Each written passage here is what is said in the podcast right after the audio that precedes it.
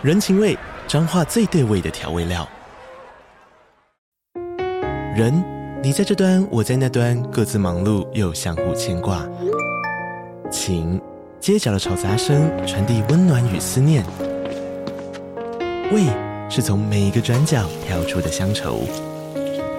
这里是彰化县政府 Pocket 节目《彰化早咖》，我是主持人内克。从彰化大小事各具特色到旅游攻略，透过轻松有趣的访谈，带着大家走进最在地的早咖。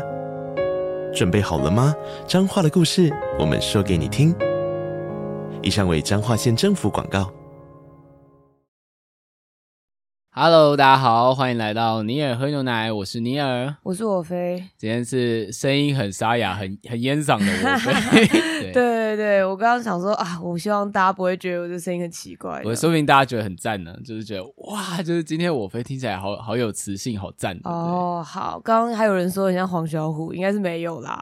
对，没有，我只是听到有人声音变成这样的时候，都想忍不住都想要这样讲，这样子，对，都想让他唱黄小虎的歌这样子。对，对，然后我今天声音会变。这样是因为现在其实是台创季，再隔一两天而已吧。对对，因为就是这两天，我其实有点讶异，你是整两天整都在那边呢。而且因为有蛮多，就是如果看 DC 群的话，就是有蛮多我们的听众有去摊位上面找 Woffy。对对对对，就是我觉得应该对于不少人来说是第一次见到我吧。应该是，应该是，而且就是很像那个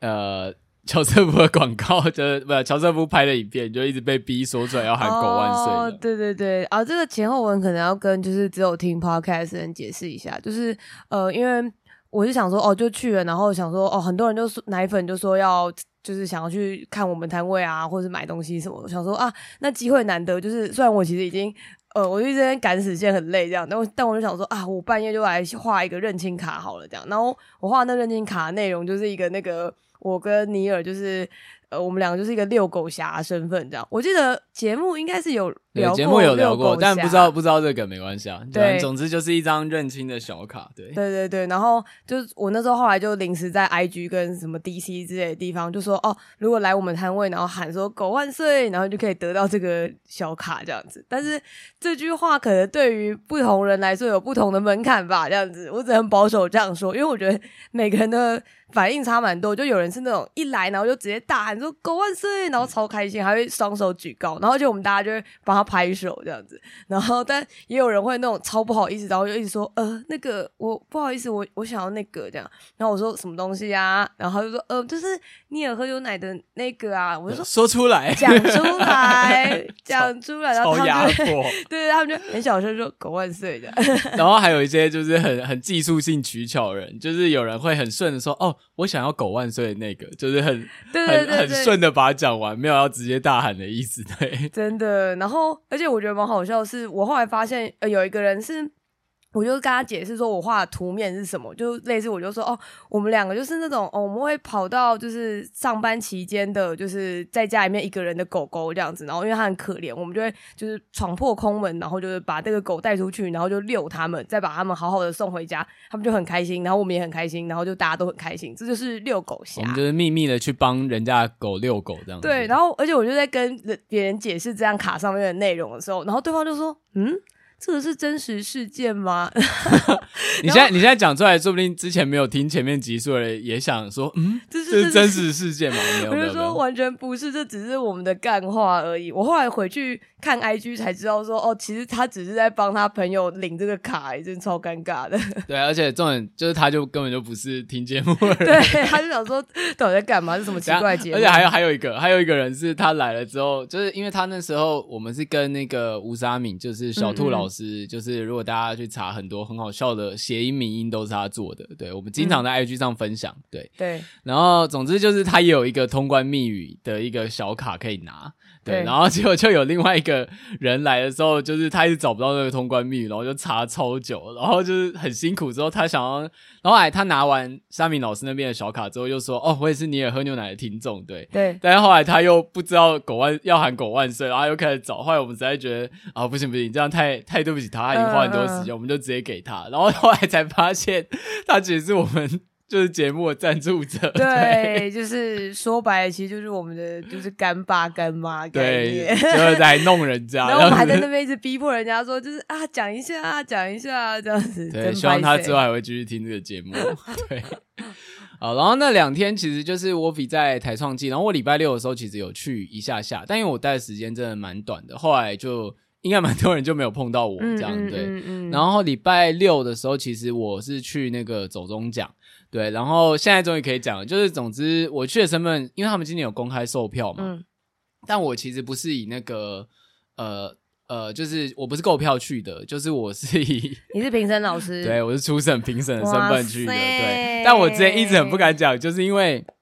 老实说，就是呃，我的评审身份，就他们在初审阶段其实找了非常多职业的呃不同职业的人，不是说专业，就是不同领域的人。嗯，那这些人就包含就是呃，比如说剪辑师，然后专业的导演，嗯、然后像还有一般的观众，因为一般的观众意见也是重要。然后我的代表就是一般的观众，所以我要我要在此澄清，我不是以任何。Podcast 或 YouTube 的身份去的，嗯、我就是一般观众代表。疑对对，对，怀疑但没有证据，你该不会是那种才一千粉，然后就在那边评论人家百万粉呢？我现在讲的觉得很如坐针的，开始冒冷汗。对，就是我我是以观众的角度给意见的初审评审，然后也确实我可以跟大家分享一下这次的那个评审过程，我觉得蛮有趣，因为今年他们报名的门槛降低，所以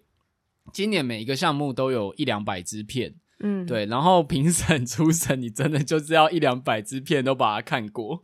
所以那个评审过程其实蛮痛苦的。但是我觉得看的时候也觉得，哇，YouTuber 界现在真的是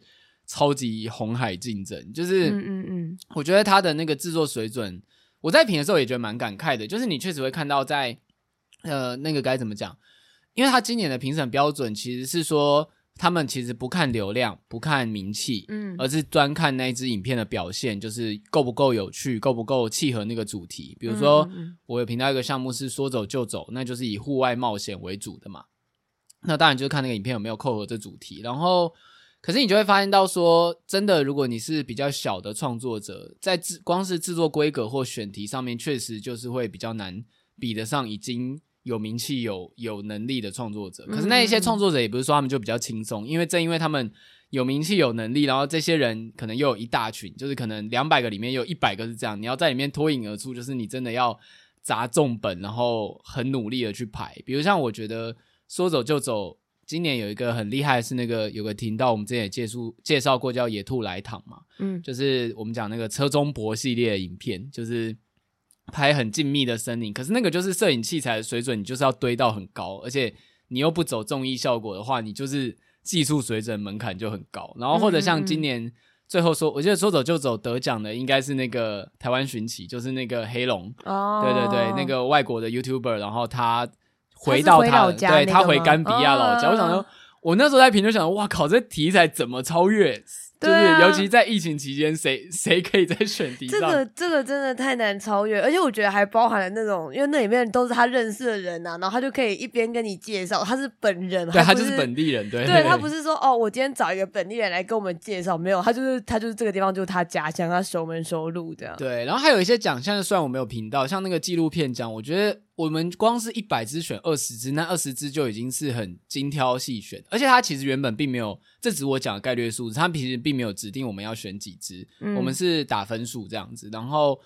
我其实觉得就是在光是从初审里面选出来就都已经非常优秀，因为比如像纪录片这东西，你就是题材都不同，然后大家摄影都很好，嗯、然后各有各的感动点，那到底要怎么评？就是谁是最棒的？哦、就其实我觉得光。就纪录片，我记得今年应该是那个 SBD 那边的，就是讲运动员健身的那个纪录片。嗯、可是像我觉得 Dcard 有做一个那个下班后的呃加班后的人生的系列，它是一整个就是在访深度访谈，有点像那个就是跟着你回家的那种深度访谈。哦、就我觉得。那些都拍的非常好，然后都你都可以看出他投入很多心力，也真的都很有社会影响，就会觉得为什么不能大家都一起拿这个奖？对，因为真的都做的太好，甚至你会觉得说，我没有想要这样比，但就是这些拍摄水准完全不输，就是金钟之类的，嗯，就是那种电视，因为那个制作成本，其实我觉得从拍摄水准来看，都已经可以拿到电视上播，完全没有问题了。嗯，对，就是我觉得真的是。就是我那时候评也觉得哇，就是真的大家都好厉害，没有办法讲出更有营养的感想。但我那时候看的时候，其实是蛮感动的啦。我我是想问一下，就是你刚刚说的那个纪录片奖，就纪录片是指什么什么意思啊？呃，就是他他其实就是以呃最他应该就是我有点忘记他奖项名称，应该就是叫最佳纪录奖。然后他选选题进去的就是以就是以纪就是以纪录片形式为主的，类似像是追踪实拍的这种影片这样子。所以它基本上可能是跟议题或人物有关的纪录片。而不是以综艺取向为主的，所以你看入围都是那种很长时间的，呃，比如说深度访谈，比如像 Joeman 做了一支那个，哎，我忘记他入围是哪一支，就是他有做两支纪录片，一个是矿场，就追踪台湾矿潮、挖矿热潮的，然后一个是那个他记录一个直播组，就是记录跟了他整整一年，然后来拍摄，就是他完全没有休息的人生这样子，对。所以基本上就是这个类型。哇，你刚刚这样讲，我都想象起来都觉得好大规模。对对对，所以我就说，你如果去看走中奖第一届，其实很有趣，是上班不要看，有点像自己办好玩的。因为说金钟奖，然后 YouTuber 没有奖，然后那时候得奖都是一些比较搞笑、有趣，或者他们自己人就是觉得玩的开心就好。可是办到第四届，就在北流那个场地那个规格，对啊，然后整个入围的。就是整个实力段，整个非常的开，就是他们自己有在笑说，就是该怎么讲，呃，确实像是主办。因为基本上召集人是上班不要看嘛，然后再加上阿弟志奇他们 YouTuber 的创作者协会的协助，然后那时候他们就有笑声说，因为一定外面会有人碎嘴说啊，都找自己人啊，或者是就是都是他们自己人在玩，欸、就，就是那个什么评审哎，裁判评审都自己人，对，对，然后像是像是阿弟已经被酸很多次，我们就不不再讲这件事情，就是我觉得他也很蛮委屈的，啊，就是他因为。你知道他很难，就是你很难，你就是创作者，可是你就想帮忙一起办这个事情嘛？嗯、对，甚至他们有提到说，很多被找来当评审的人自己也很想投，但为了公平起见，就他们当评审之后就不太能投，所以就是很多人就是不想不想当评审，因为他们想要得奖，他们想要投稿。嗯、那第一个这就很难评，然后第二个是我觉得。以我自己的观点来看，因为我有参与初审，我觉得其实决选的评审真的是很认真，有在选去符合题目。因为像今年，比如像有一个那个音乐奖是颁给一个弹钢琴的频道，对，然后那个吉祥物奖是呃颁给那个好像叫台湾蚁王还台湾蚁蚁蚁窟还是什么的，就是。颁给一个养蚂蚁的频道，嗯嗯嗯、就我们就我在我在台那个台上就想，哇，就是蚂蚁整个吊打各种猫猫狗狗，嗯、对对对，好棒哦。然后特效跟那个动画，我记得就是颁给一个就是做那个定格动画的，就是我那时候在初审的时候，哦，尤其是那个定格动画频道，我其实，在初审的时候觉得很想帮他加油，因为我们自己算是有一点动画知识，嗯，或者是有待过设计学习，所以知道像我们又很喜欢魏斯安德森之类，嗯。我们知道定格动画是一个非常劳心劳力的作品嘛，嗯，然后它的制作水准真的非常的高，就是完全不像是年轻人，像是完全是专业电影工作室做出来的水准。然后我那时候看到动画的时候，觉得哇，看这其他人怎么比？就是这个光技术分就已经海放其他人超多。但是因为你知道，毕竟 YouTube 我们也会觉得说，YouTube 还是要兼顾娱乐性，所以有很多是很多动画的类型，其实是那种。呃，记记事型的动画，就是比如说，就是呃，就是画说我今天吃了什么，然后发生什么很搞笑的事情。他可能没有画的那么好，可是那个故事真的很好笑，这样子。我初审的时候，当然也是给那个，就是我刚刚讲的那个定格动画、逐格动画的，就是那个机器人那个非常高分。但是，就是我也会很担心说，他后面会不会被刷掉？因为毕竟这好像不是 YouTube 上面最主流的内容，这样子。但我很高兴他最后留下来，然后得到奖。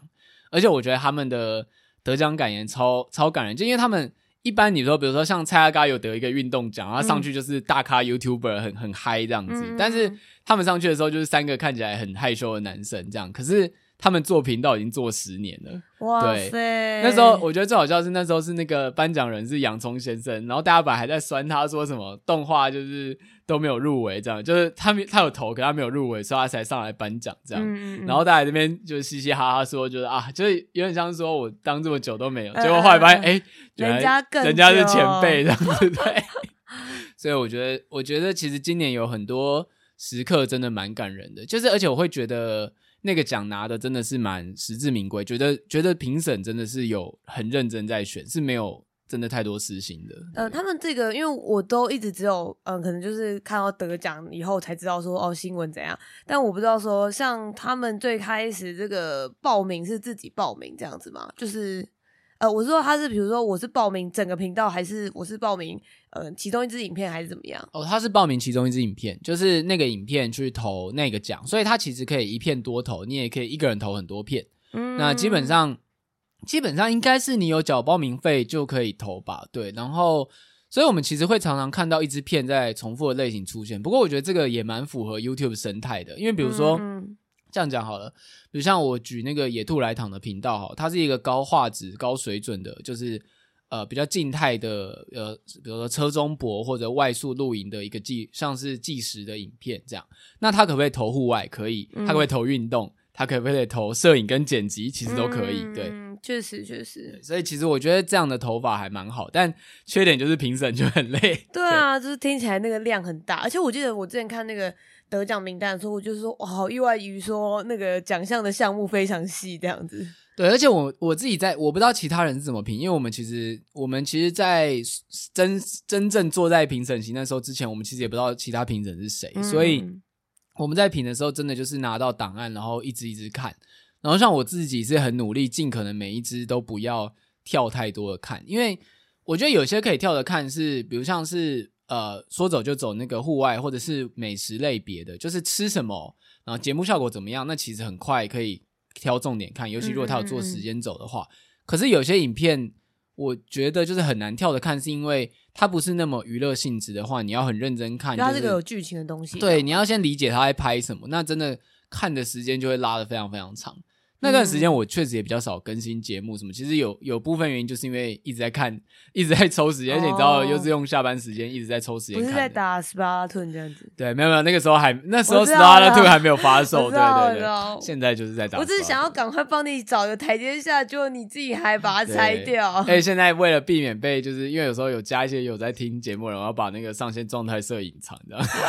哦，没有，是开玩笑，开玩笑，开玩笑。哎，还有人来台创记说他想跟你加 Splatoon 的朋友，哎，真的？可以啊，欢迎，可以私讯。其实呃，我最近真的有加一个，就是有听我们节目的人，他们有一个斯巴达特的小群，我真的有加进去玩。嗯嗯嗯。所以欢迎大家加我 Splatoon 好友，因为反正就之前讲，我们也是节目账号，所以 OK 啦。那你们边打会边就是讲话之类的吗？会啊会啊会语音呢、啊，就是有 DC 群的语音这样子。Oh. 我自己是不太尴尬，就是看对方会不会尴尬。如果对方觉得尴尬，那就不开也没关系。嗯嗯嗯。因为反正那个平台可以拍夜团。怎么又回到 Sparta？我们刚刚不在走走中 奖？完蛋，赶快回来。对，好。总之就是，我觉得走中奖今年真的办的蛮令人感动的。嗯、就是我觉得今年选出来的就是代表，都让我觉得是有。就是有贴合那个讲题，不是说只看流量跟影响力。当然，选出来作品，它既然优秀，它一定会有一定的流量跟。嗯嗯嗯。但是我觉得，确实是有符合那个奖项性质，而且就会觉得，看今年的走中奖典礼真的很好看。就是比起三金，真的是，因为那些人本来本来平常就是非常的在网络上表演，所以尤其是他们那个颁奖主持的时候，那个没有 re 稿的感觉，就比三金典礼就是自然很多。哦。而且像因为他们赞助商还有一些各种赞助商，还有包含像是那个 大特情趣之类。然后你知道 YouTube 有很多都喜欢擦边球梗，所以就会看起来很好笑。就是那个就不是能在三金典礼上面玩的东西，这样。呃，而且我觉得听了是会觉得蛮感慨的，因为就是说，就是前阵子不是才刚呃呃不是爆完，前阵子不是才刚。颁完那个金钟嘛，然后就是其实因为这一年的金钟是把它分作两天在颁，就是一个是把综艺跟那个影剧分开的概念，嗯、因为以前他们都是电视金钟奖，就是所有在电视上面播都可以来都可以来参加这个奖，但今年是把它变成说，呃，一个一个晚上是专门在颁。影剧类型的一个晚上是专门办综艺类这样，然后这件事情其实当初呃吴宗宪就有跳出来讲这样子，他就有跳出来抱怨，他就说觉得说，可是我其实觉得这个抱怨本身就有点代表他也自自知他们的综艺有点快要走到末路了的感觉吧，嗯、然后就是他就说有点像。他觉得这样分开很没意思之类的，就是有比较是有点像大家都想看影剧，然后不想看综艺，所以就当然到那个综艺那一天的时候，就都没有人在看这样子。然后确实，因为我其实没有说真的 follow 的很勤啊，但我就看网络上面大家的讨论，就几乎很多人都说觉得说哦，影剧那天真的超好看的什么之类，然后就都没有人去看综艺那天，我就觉得哇，那个那个，我觉得很就是。但蛮，我觉得蛮血淋淋的现实，就是因为综艺就是最被 YouTube 吃掉的一块。没错，对，所以我就觉得说，有点像你去跟走中这样子一相比，就会觉得说啊，就是。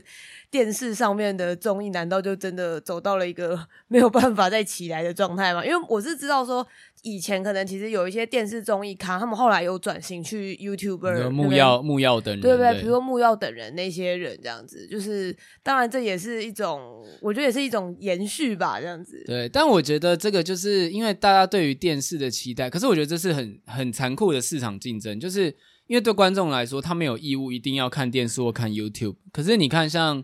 比如像以前 Running Man 在红的时候，大家开电视开什么都还是想看 Running Man，为什么？因为那个节目企划非常的豪华，嗯，非常的大，嗯嗯嗯、那就是它的内容好到说，无论它在哪里播，大家就拼了命想去看这样子。可是像台湾的综艺，我知道就是一些比较常青的节目还是很认真在做，但是每次玩的游戏都一样，每次登场的人的梗都一样，就是大家还是会看你。其实我觉得 YouTube 也一样，就是。如果你今天都一直放一样的梗，就是都是那那个内梗，虽然粉丝会觉得哦，就是很好笑，可是你拍了几次，大家就会觉得无聊，他就可以去看别的台。可是因为我觉得 YouTuber 更有那个被逼迫的意识，因为 YouTube 不像电视，你有一个固定时间，嗯，你就是每次你不上片，其他片就把你压过去。对，所以他们在企划能力上面会比就是电视节目来更加自由，再加上他们又没有经纪公司或其他制作人的干预嘛，对，嗯嗯嗯嗯，所以就。如果电视的制作没有办法用，比如说更好的成本或更专业的器材，而且就像我刚刚讲的，今年走中奖，你看到入围的一些它的拍摄水准都已经高到看起来就像电视大制作了，或者甚至没有入围的频道，我都可以想到几个拍起来就是四 K，然后调色调超漂亮。甚至我比如说，我很以前其实没有在电视上看过那个水准的拍摄，嗯，嗯，嗯，对，当然也有可能是有这个节目，只是没有被看到这样子，对，但。就我觉得这其实就是一个蛮残酷的市场必然结果，这样。对啊，而且我我之前有读过类似那时候比较是在讲那种所谓的影剧串流之类的，跟电视上面的差别，就有一个非常重要的事情是它影响了我们所有的观众、视听者的。呃，有点像是看这些作品或是看节目的一种选择。那个选择就是当串流或者是 YouTube，这也算是一种串流嘛。出现以后就出现了随随选随播这个东西的概念。那这个东西概念就是等于是我现在随时想要看什么，我就是像是 MOD 一样，我就是去找那个我想要看的节目，然后播出来看。这个这个模式已经严重影响了到大家的视听习惯，所以导致现在大家回到电视的时候，大家根本就已经没有耐性说什么。对，我为什么要在那边等你插广告，然后我要等你就是演半天，就是同一个。而且你看电视现在的常广告手法都还是就是那关键时刻切广告，下一秒还还没播到又切广告，干那谁要看？然后而且前后都还要再重新有一个那个预告啊，然后跟就是什么重播啊之类的。然后而且你就你怎么还有时间说哦，我什么八点一到我就一定要在那边坐在那边看，就是。如果是要讲说，大部分的上班族之间根本就没有这样子的时间可以做吧？对，而且就像，而且 YouTube 其实不只是收看容易，就是包含比如说留言或是首播的直播聊天室，嗯，那其实都是一种很重要的观众互动，甚至你可以一边看一边在里面找到认同感，就是这完全不是电视的体验可以取代。但我觉得很有趣，是因为我以前大二的时候在科技媒体实习，那时候甚至你知道还有智慧电视一词这样子，嗯，就是现在已经没人在提这个东西了，就是。那时候什么 Smart TV，然后就是什么可以观众及时直播互动什么之类，想想那不就现在 YouTube 的发展？对，天啊，哎、欸，我不知道哎，我不知道，我知道智慧电视，但我不知道说他有想要做一些像是。互动之类的，他们提的一些互动，当年提其实就很像现在，就还还像比如说你在电视上，比如说影剧里面看到一个商品，可以直接有导购连接这样之类的，哦、就是想说，哎、欸，这不就 YouTube 了？就是以前的，就是新的 YouTube 吧？对啊，对啊，所以就这概念其实当时就有，但我觉得，但老实说，我觉得这种就是已经从产业根本上无法改变的事情，最好的结果还是市场竞争把它消灭过一轮之后，它要重新出发的时候就会比较好，因为。说实在，大家就是像都是以钱为主，没有赚头的东西就是会被砍掉。没错，那大家就会去找新的金矿。可是如果你刚好可以一直苟延残喘，那它就会一直延续下去，也不会有人想要改这样。而且在那个系统里面的人，除非被逼到混不下去，他也不会出来这样。对，嗯嗯嗯嗯，确实，对吧？就是，而且我我不知道该怎么讲诶，就是我我自己从小看就觉得台湾的综艺曾经有过很辉煌的时期，就是那时候感觉是很像日综那边看起，就是做一些大气化或什么之类的，但后来。给我的感觉确实是，我觉得这是一个恶性循环啊，就是因为没人看，钱就少，然后钱少，能做的事情就受限，这样子，然后久而久之，大家也觉得电视就是这样。那每次可能固定大家会看的题材，就是一些，就像我不知道那个，就是以前那个以前那个康熙来了那种访谈通告艺人形式化，也延续了好几年。嗯，然后以前小时候看你会觉得有趣，可能也是因为没什么选择，但现在。网络上到处都是讲话比他们更有趣的人，他一个人上三十个通告节目，他的经验也每次就是那一些，也没有再更多了这样子，对，嗯嗯嗯，大家就这样子水过一集节目这样的感觉。就是呃，而且我会觉得说，就是现在其实反而会变成说，很多电视他们就算有新的节目，而且这个节目可能真的还算是蛮受欢迎，但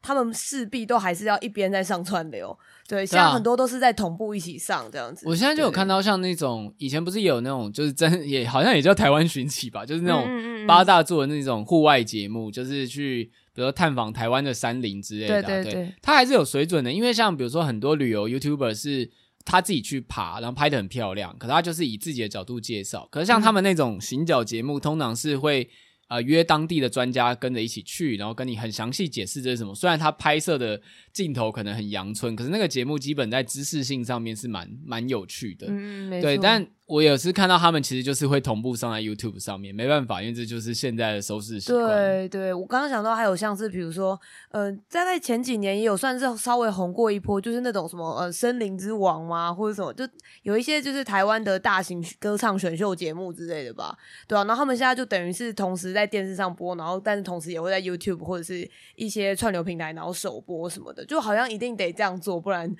哎，直播电视真是太难了。对啊，但就是。到头来就是，其实美国一直也有。呃，美国就是剪线这件事情，因为你知道美国那么地大物博，本来电视这个东西本来就是从美国开始发扬光大的嘛。嗯、那嗯嗯嗯，但是美国最近越来越多人家里他们俗称就是剪线，就是剪掉那个哦有线电视台。对对对，然后年轻人基本上没人在考虑要办电视，他们的电视荧幕是用来打游戏跟就是接手机播 YouTube。他们只知道那个荧幕本身不是电视，啊。对对，没有人就在乎电视这个东西，所以就就没有人在乎电视这个传播管道，所以我觉得。就是这确实就是一个收视习惯的转移，就是不只是综艺，而是所有的东西。对，就像你有串流之后，就没有人想要看电影台这边，慢慢就是你只能被动的选择这样。嗯嗯嗯。曾经还有一个人提过说，就是电视的优点是因为观众大部分时间不知道自己要看什么，所以电视的那个毫不间断的体验是很好的。嗯，就无论中间有没有广告，它只是有东西一直在播而已。对。但这件事情好像自从 Netflix 发明了那个自动跳下一集之后，好像也解决了。对啊。然后这个影剧播完之后，又自动跳出来说：“哎，你可能也会感兴趣。”然后就像 YouTube 推荐栏也会跳出来，你可能会感兴趣。这九部选一部吧，这样。对。这其实就解决了。对。没错，我现在就是也会常常发现自己每一次就是停在那个 YouTube 的首页，然后就想说。哦，就是伟大演算法，请给我一些有趣的影片吧，然后就随便乱看一个影片之类，就想说这其实虽然好像我有选择，其实在这个过程中我并没有真的很认真的去做什么选择，我也只是随便想要有东西在后面播而已，这样子。对啊，然后回过头来，我觉得传播的东西都是媒介而已，其实核心来讲，人们其实就是在上面打发时间，反正。我忘记是谁以前科技导读讲过吧，我好喜欢引用科技导读，我觉得他已经很久没有更新，可是我觉得那个周兴华真的留下很多金句。他说是，但这个应该是别人讲，他只是有写在里面。就是反正世界上赚钱的方式两种，一种就是帮人省时间，一种就是帮人杀时间。嗯，然后你做的内容，比如像知识型的节目，或者是投资理财的节目，或者是教你怎么，比如说帮教你怎么画图，怎么做以拉，或者怎么做封面图、剪影片。那些都是帮你省时间，所以你会觉得有价值去看。然后杀时间的就是比如像是各种各式各样的计划娱乐，对。但基本上只要你有拍出内容，然后那个内容很好看，其实你上哪，呃，你还是有要有策略上。可是其实你上哪个平台，并不是真的那么重要。就像抖音出来的时候，大家都觉得它就是一些娱乐干片，可是也有人在上面做用它的那个短片的限制，比如说三十秒做一个化学实验，或者像最近我不知道为什么 YouTube 也开始流行起来，就是拆装主机，就是那个显卡插拔，哦、就是它就组装用三十秒影片，你就听那个显卡这边显卡 CPU 对对对，咔咔咔咔，然后一台电脑就组起来很漂亮，然后转用那个转盘这样转一圈这样，你不知道为什么，但是它就看起来很爽，这样对。就是有点，我觉得我都称那个东西很像是那种数位吗啡的感觉，对，嗯，包含我们之前讲的像那种 Tastemade 的那种作业型做料理很疗愈的那种影片，其实也属于这类型。所以我其实觉得你的内容好的话，其实上架哪个平台倒不是真的那么重要。但我觉得观众不再看综艺的原因，并不是说，我觉得比起说大家不再看电视，其中最核心的原因是过去的综艺节目就不够有趣了。对，嗯嗯嗯嗯。对啊，但虽然这样讲起来很残忍了，但我觉得像这种事情其实很难，你不能很难以，即使今天国家补助一堆钱到电视产业，它绝对还是起不来。就是如果以那个，我我觉得是吧？对啊，对啊，就很像之前那个影，忘记是影剧圈还是什么，就是一个魔咒，就觉得拿了辅导金的片，好像都哦，就是说拍的好像有点尴尬之类的，对对对，唉，就是和尤其而且。我就必须说有点残酷，就是说可能多少有一点市场，像 YouTube 的生存压力其实很大。就是如果你是真的想要靠 YouTube 过活的话，嗯、尤其你的类型，比如说你就已经是一个，比如说你是一个挑战型 YouTuber，你就是一开始拍那种就是那种说曼陀珠浴缸里面倒可乐，就你发现，在十年前拍这个好像很有料。现在你不能，你不能在浴缸里拍了，就是因为大家都拍过，嗯、你可能要去包一个泳池，或者你要包一个卡车倒满可乐，就把它越来越大，然后越来越极端这样子。对，就是有这个生存压力，你才会去想要逼出更有趣的内容。但如果像电视一样，我们每集就是找六个人来玩闯关游戏，然后啊、呃，然后闯关内容都一样，只是卖这六个人，好像有人比较美，有人比较好笑，有人负责卖福利，这样负、嗯、责叫这样子啊，每集都一样的模式就可以卖钱的话，那他当然就不会需要去想一些。新的东西啊，对，啊，他就一开始想好这个模式就好了。他甚至连游戏都不用换这样子，对啊。嗯。不过像我以前觉得，像以前小时候喜欢看那个那个叫什么啊，就是忘记了，就以前应该也是吴宗宪跟胡瓜主持的，也是那种挑战型节目。他有趣的点是，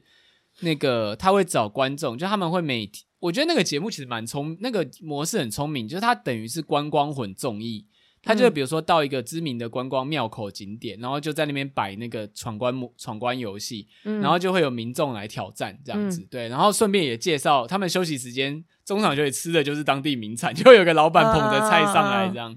其实我觉得那个模式蛮聪明的，但后来好像。不知道是制作成本太高还是怎么样，就是渐渐就没有这个形式，就变成只是艺人自己在玩，我就觉得无聊了，因为每次看的人都一样。哦、你想要看就是就是一些素人来玩，对对对，那时候就是会有那种什么，嗯、因为那时候可能还可以是是那个可以发奖金的年代，就是会有那个。爸爸就是要去挑战这样子，然后女儿跟妈妈在旁边加油这样，结果后来爸爸就很闹鬼，第一关就被刷掉，就掉下去这样子之类的，就是会有很像那个啦，就是民众版的极限体能王，对对对。但那个好看点就是在于说，因为每次的登场的人都不一样，就是企划上来说，你看地点有换，然后登场的人不一样，然后介绍的美食什么又不一样，那其实就已经有一个更新，这就是一个蛮好的模式。但我不知道，可能制作成本太高了吧？后来的。好像都变成是艺人自己玩，然后邀不同的艺人上电视玩而已。对，好像很多时候都是这样。对啊，我就没有很想看那些，因为大家就已经认识，他们每次玩的梗其实都差不多，而且他们的角色很固定，就是比如说负责卖，就是卖色的，就是卖色的，然后卖、嗯、卖笑卖疯，就是卖笑卖疯的，对。对，而且我我也是很觉得这种人设都蛮固定，就是那种比如说什么，尤其是那种新来的妹妹之类，就是一定要被亏一下，就年轻的漂亮对歌手新人，或是那种有点谐星的女生之类，就一定要被那个大哥们亏一下什么的。对啊，但虽然很不想要比韩综，但我觉得，因为像韩综，其实像 Running Man 也常常是固定班底嘛。可是我觉得 Running Man 好看的点就在于说，他们每次的场地都光是场地每次置换游戏的规则，每次都要换，这点在制作成本上就已经很望尘莫及。然后另外一个是、嗯、他们在过关的时候看起来非常全力以赴，嗯、就是他们是很认真在竞赛，同时又保持娱乐效果的。但是我之前有时候偶尔，比如说回老家的时候，有时候会看到一些台湾综艺，就会觉得有些人平常就是很心不在焉在旁边晃的感觉。就是，你会觉得这个就是他就是来领通告费的感觉，那个感觉很难明讲，但是有点观众轻浮这样吧，但是会从荧幕对面感觉得到这样子，嗯、对，就是你很明显感觉到这个人现在没事做，他这只是在等旁边人讲完话而已，对，对，就是哎，怎么会聊到这个啊？就是好像说因为对比金钟跟走钟的那个，对对对对对，没错，对啊，所以其实今年走钟奖办到这个程度，我也是觉得很幸运，能够参与到算是很小的一份子这样子，对，但。那时候在看那些 YouTube 影片的时候，真的有感觉到说，哇，YouTube 现在真的是大战国时代。我其实现在我觉得要做 YouTube 频道，像我们自己虽然也有做，但是我觉得我们还算是比较偏就是轻松性质的，就是因为我们本来我们应该说我们本业就是 Podcast，然后 YouTube 这边，我觉得就是我个人是享受做直播的，就是比如说直播即使。不像人家大台有一千多个人、几百人观看，其实即使每次只有十几个人，我也玩的很开心。就像我自己会去加，就是来加好友的听众，光三四个人跟我一起玩，我就觉得蛮开心的。所以我基本上现在是没什么心理压力。可是我也可以理解到说，假设我今天就是一个没有正职的人，我要靠直播、靠 YouTube 看马上开始赚钱，那个需要的，你要么就要非常有策略头脑，然后要么就要你就要就是个人特色超强，就是。像我们现在之前就是说，好像你现在日日文唱歌或者是气化力，就是你没有其中一个，你真的不要当 VTuber，因为现在竞争太激烈。对，是我也是觉得说，就像台湾 VTuber 也是在很短的期间内就从一个所谓蓝海到现在已经就是一个也是在一个厮杀大厮杀状态。对，对，对，然后其实我觉得这几年看下来，就我觉得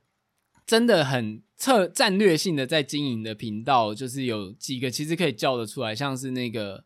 呃，Cheap 就是讲历史的那一个，嗯，对，然后志奇，对，嗯、然后他们两个共同点就是他们都找到一个可以，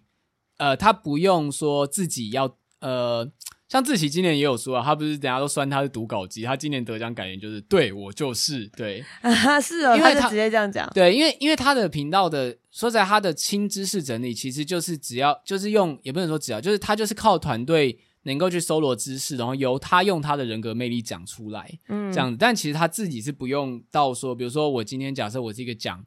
像我们自己是讲动漫，那我们自己应该要看过那些作品嘛？对对。但是这很难，虽然也是可以雇团队来整理资料啊，但就是这很难规模化。然后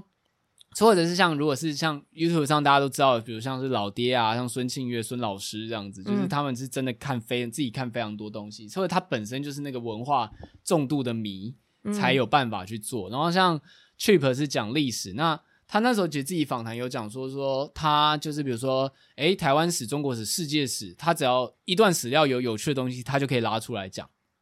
那他的能力其实在于说，他诠诠释这个文案的解说力。其实老高也是类似的路线。嗯嗯嗯。那些奇奇怪怪的，就外星人奇谈，那其实从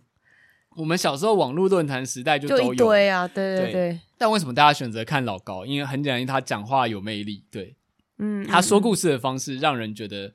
听得下去，想要一直听，然后觉得很像邻居的大叔在说书的那种有趣感，这样对，嗯嗯，就是，但是除了像现在这样，如果是你能够找到一个你专精的题目，然后而且他同时又兼具可以你不缺内容，不缺内容这件事情很重要，因为其实像如果你看成本的话，像。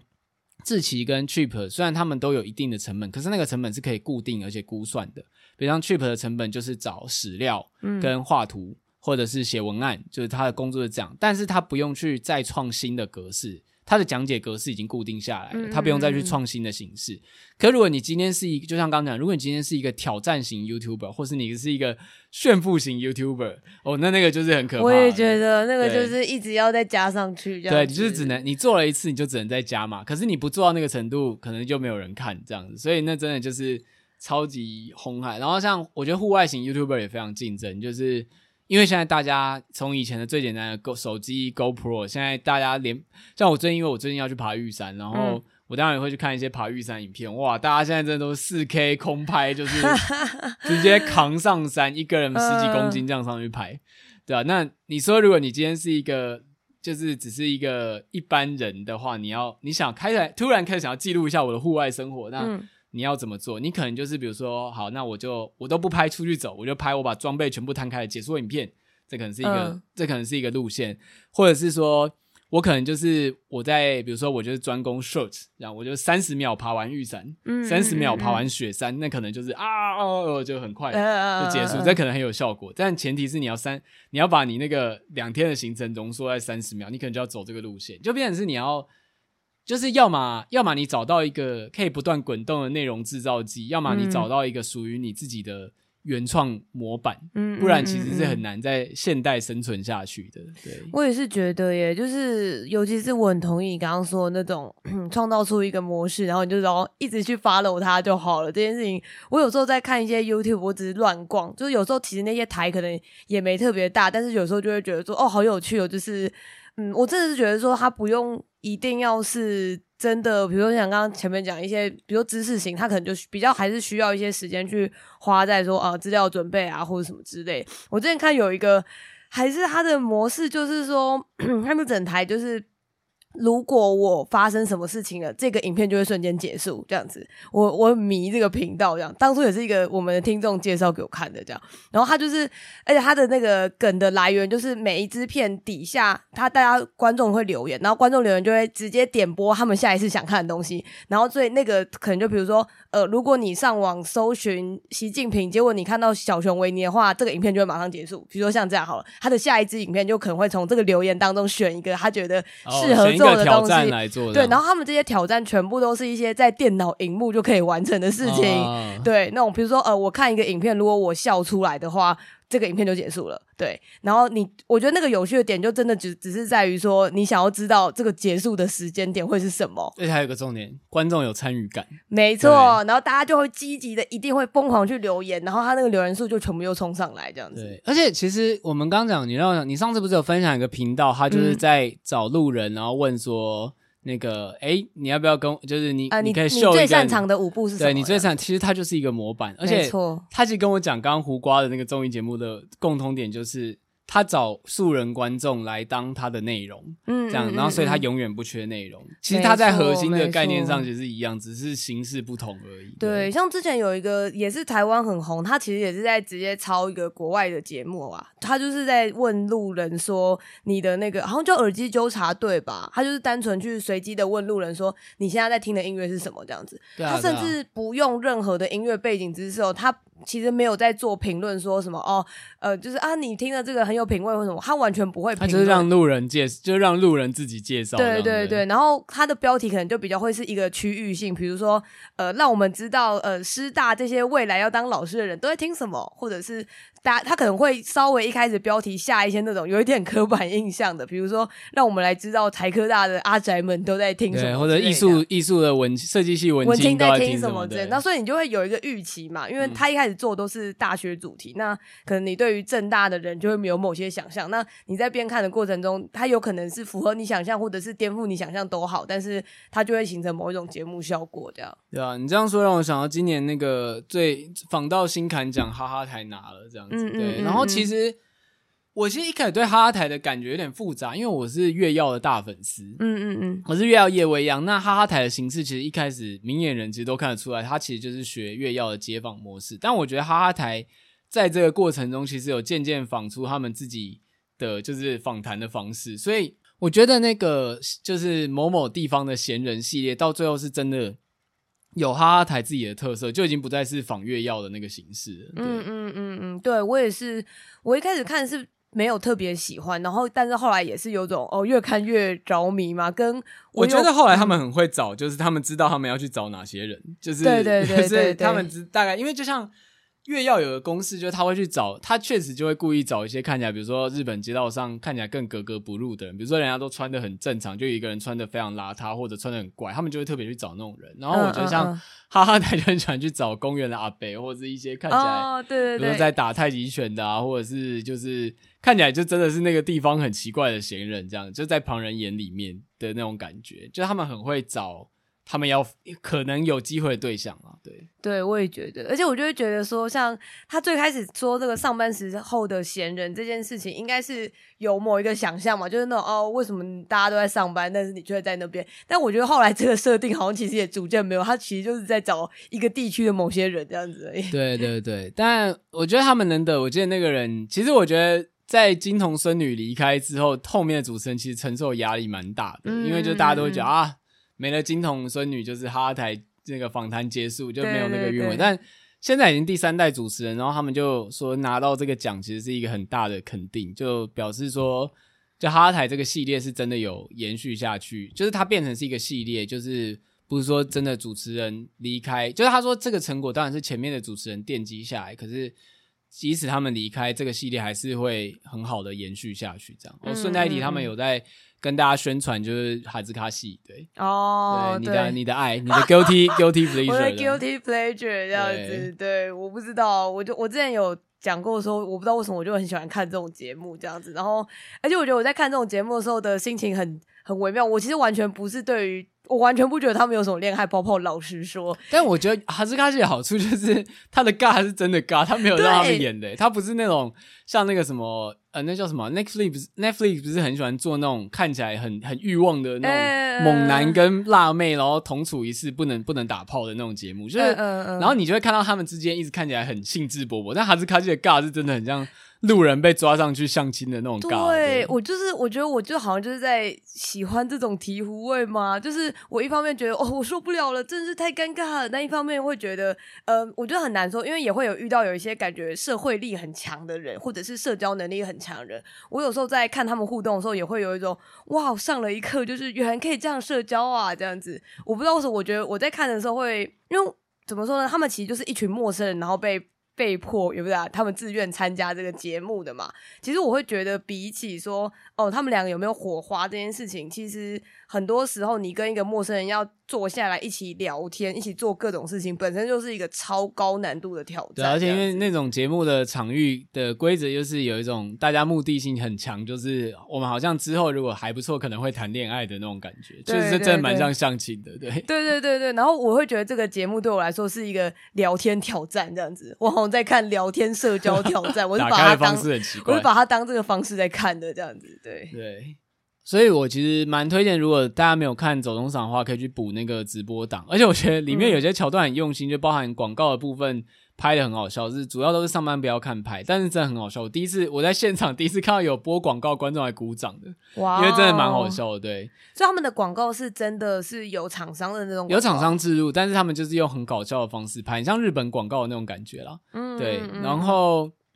像是我觉得最猛的是 D 卡也有在做访谈系列，然后他们有那个现场来宾访谈，超猛诶，就是他们下午走完红毯，然后晚上就在荧幕上播出来，而且是有上字幕，还有上那种以前像像那种就是老天鹅娱乐传承下来那种，就是比如说。讲到的梗会放一段画面，比如说讲到一个王世坚梗，王世坚画面就会被放出来那种，这种后制都有做上去哦，感超血汗的。我 真的都好好奇，这个是不是应该要有一个超级大的资料库才对？这样对，有没有人可以开发这样子的资料库？有那个有那个图库系统，像 Ego 之类可以自己做分类啦。嗯、对，但可能就是你要知道，首先你要知道那个梗，然后去把它拉出来啊。对，对啊，我就觉得啊，好需要有一种就是给 YouTuber 提供给 YouTuber 的资料库，然后他可以就是要贩卖这个要售卖钱。王世坚应该。可以拿到不少那个迷因的钱。对对对，然后就是我们就先把它统整，还可以直接分类，什么惊讶啊、高兴啊、悲伤啊各种，然后里面全部都各种迷因跟影片这样子。那不就是那个梗图资料库吗？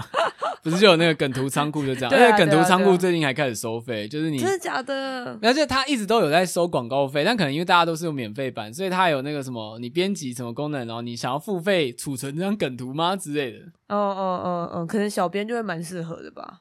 对，总之我觉得这次走钟奖的看点就是，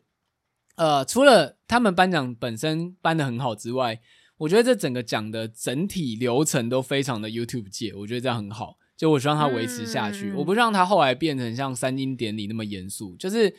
因为它就是属于 YouTuber 们的奖，所以包含从主持人到整个活动现场，就像刚刚讲可以打情趣用品的广告，然后像最后他们还来了一段那种 rap 表演这样子，对，就是。互相 diss，然后中间中间有找贺龙上台，就是走那个言上的模式，就是把在场的 YouTuber 都呛一遍。Oh. 其实这个国外的大奖典礼也有了，就是会找脱口秀艺人来把大家都酸一遍。Uh. 但认真能做的话，还是三金典礼就没做嘛，因为三金典礼你知道总是会有一种不大可能吧，对，不能开这种玩笑的场合。Uh. 但这个奖是可以的，所以我就会觉得希望他可以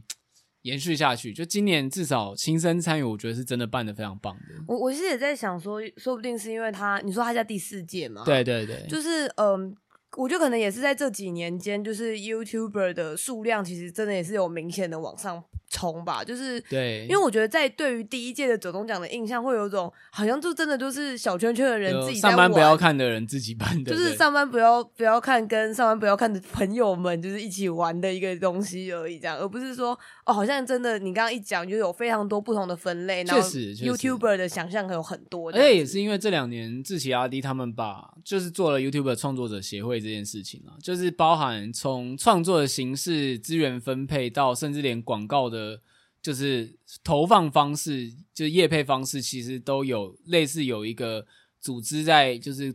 帮大家做各种管理跟运作，所以就会觉得 YouTuber 的这个结盟的感觉更强。不过还有一件事我觉得很有趣是，就是台湾的 YouTuber 奖，但是很多得奖的都是外国人。像是那个台湾寻奇得奖的黑龙嘛，然后黄明志这次有得 MV 奖，对，呃、然后黄明志上台很好笑，因为他之前大失言，所以这次我知道，我知道，这次变得非常的含蓄，就说啊，大家叫我不要乱讲话，就谢谢台湾给我这个自由创作环境就结束了这样。天哪，对，而且因为我其实没有很认真在 follow 他，但我上一次知道他的时候，就是看到他那边大言上这样子，他整个就很常大言上，对。OK，我没想到他本人竟然会去这样子。对，然后还有就是，我想一下，还有一个还有一个外国人是谁？我忘记了。就是，总之我觉得蛮好的。然后像就是，比如说，只要他是外国人频道在台湾，基本上都可以入围。就是我觉得这真的是做到。就真的蛮蛮多元平等的，就是应该说多元平等本来甚至没有被当成一个指标，它一开始就是以这个环境下去是做的，我觉得蛮难能可贵的。呃呃，哇，你一开始讲的时候，我完全只想要说，可是就是因为台湾人喜欢外国人，不是吗？你这样说也没错啦，但就是因为、嗯、呃，该怎么讲？我觉得在这个表演时代，在台湾外国人，你的外国人身份就是一种，就是一种你的特色实力，这样。可是同时间，你就要想说，好那。也也有其他外国人，比如说我是在台湾日本人，可是也有三元或一库老师这些人，嗯、那我怎样跟他们不一样之类的，嗯、所以我觉得就很像是你长，我觉得这只是无限无限上纲啊，就是你长得漂亮也是一种实力，嗯，对你，比如说人家的。好，这样不要再讲 Pen Piano 好了。就是、哦，对，或者比如说声音好听也是一个实力。对，声音好听也是一个实力，就是任何人可能多少都能找出一两项特点。我觉得外国人身份其实就属于也是一个，也是一个像优点一样的加分项的东西。对啊，而且只要看你怎么利用啊。比如说有外国人就是哦，我是、嗯、我是法国人，我是日本人，我我看台湾的角度是用法国跟日本的角度来看的，嗯嗯，那这是我的特色。但会不会也有一个外国人是我明明是外国人，可是我超台的？但是我什么、嗯、有啊啊对对，但是我就是根本超不，我是明明是美国人，可是第一次接触美国文化，就是他可以一个反转再反转，比如说。在台湾的美国人第一次吃到美国食物的感觉，我在台湾的英国人第一次吃英国食物的，就是应该是说，不是说在台湾的外国人就一定要做某一种，比如说美美台节目之类的。对对对，你也可以就是我住台湾，可是我很讨厌台湾食物这样子。这个这个听起来就是席兰啊。对，而且席兰最近因为 diss 走中奖，好像也有些那个，就是也有一些纷争这样。对，但是我觉得他本来就是也是那种有点算演上戏的人啦，所以戳。戳人家就是这样，就是懂戳懂戳的那种直播。对对对，但反正我也是觉得，而且而且我我刚我要先声明，我刚刚说在台湾外国人台嗯、台湾人最喜欢没有，我就是那个台湾人好吗？我就是最喜欢看在台湾外国人。最喜欢看外国人夸台湾好。我看我我看各种就是什么，我连中国人看都中国人我都看哦，我中国人日本人。哦我知道有一个那个就是中国交换的一个女生，然后在讲。台湾对他就是一个一个短头发，忘记他叫什么名字。可爱的妹妹，我这样讲好怪哦。我刚刚也想讲可爱妹妹，但我想说我不要由我，那由我来承担这个可爱的妹妹的名字的罪孽，这样子。对对对，但人家就是可爱的妹妹，那这也是一种实力的一种，对。对，这也是一个实力。那我们的实力是什么？诶。我们是台湾前百大 Podcast 节目，我们最早开始做，而且那个前不是前面的钱，是以前的钱，以前的曾经的台湾前百大，哦，曾经得过台湾前百大这样子，对。但当时台湾对，当时台湾只有不到五十档 podcast，甚至那个，哭啊！我记得 First Story 的那个创办人去自己的节目好像有讲过，就说 那时候真的你哇，我随便上一档就可以当台湾前百，好赞哦！他们那个最偏激的 podcast 也上过啊，呃、对。我有发现，我有发现，我那时候还想说，就是因为那时候我也有去查，说哎、欸，我们好前面有，然后后来发现那个基数超少这样子。对对对，就是在我们我们是那个 podcast 拓荒者，对。哇哦，OK，现在的百搭踩着我们的尸体往上爬，这样对。谢谢谢谢谢，但我们还没死啊，我们还在这里啊，我们还在。对啊，我们还在挣扎。对，我们是活化石，Podcast 活化石。对，怎么好意思啊？你真的要讲老，应该也没有人家老吧？别讲了，别再讲了。对，只要只要我们坚持录下去，就是。本身就是一种肯定。我们可能可以成为那种活活最久之类的。我们可能可以挑战十年以后得某个奖，然后我们就说我们十年前开始做。对对，我们可以得那个啊，就是终身成就贡献，但是要活，但是要做五十年的节目。对，那样可能要做五十年的 YouTube，对，让大家觉得哇，天哪！就是其他节目都解散，你也喝牛奶还在这样子，对。那就是又要陷入一个那个之前说的那个情境啊，就是有种就是地球都已经毁灭，之类一个一个荒嗯荒世的那个末土的世界，然后又听到。说还有一个收音机还在播 podcast 这样，对，但明明现在很多人就不是用收音机听的吧，就是没有，我就偏要一定要从那个老式就收音机里面传出来才行，这样子。就那时候这种数位网络都坏了，就反而用那种。老式的手法继续在播送，对对对对对对，然后那个节目品质就说就变成那种生活开箱型 podcast，就说啊，今天我在外面找到一个没有辐射层的三明治，哎、欸，这听起来超有趣的，我们难道不能做这样的节目？其实我我之前我忘记有没有讲过，我有去投过 KKBOX 的那个 podcast 计划，哦、然后那时候他们想做原创节目，我其中一档就是类似像未来购物电台这样子，就是有点像是在分享。就是今天我们又网购了什么？一个幻想的节目，对对对。如果要大家要的话，不然之后可以在 YouTube 试播看看。哎、欸，其实我们一直找不到那个，我们一直想不到我们的订阅者或会线什么应该要听什么。嗯、其实说不定可以来录录看、啊。哦。就比如说现在是西元，现在几年啊？现在二零。不是因为你知道，二零二。不是因为最近有太多那个作品，现在想，哎、欸，现在是二零七七吗？OK OK。就是哎、欸，现在是那个。比如像今天是那个，今天录音时间是那个十月三十日，就有人说是《刀剑神域》开服日这样，哦，OK OK，我们就直接直接加个几十年之类的吧。现在是二零五二，然后我们那个下雨从二零二二一直下到现在。对对对，大家听到就是现在是人造雨声，因为现在的地球其实已经没有雨水这种东西了。对，对对，我们现在都是直接下辐射层这样。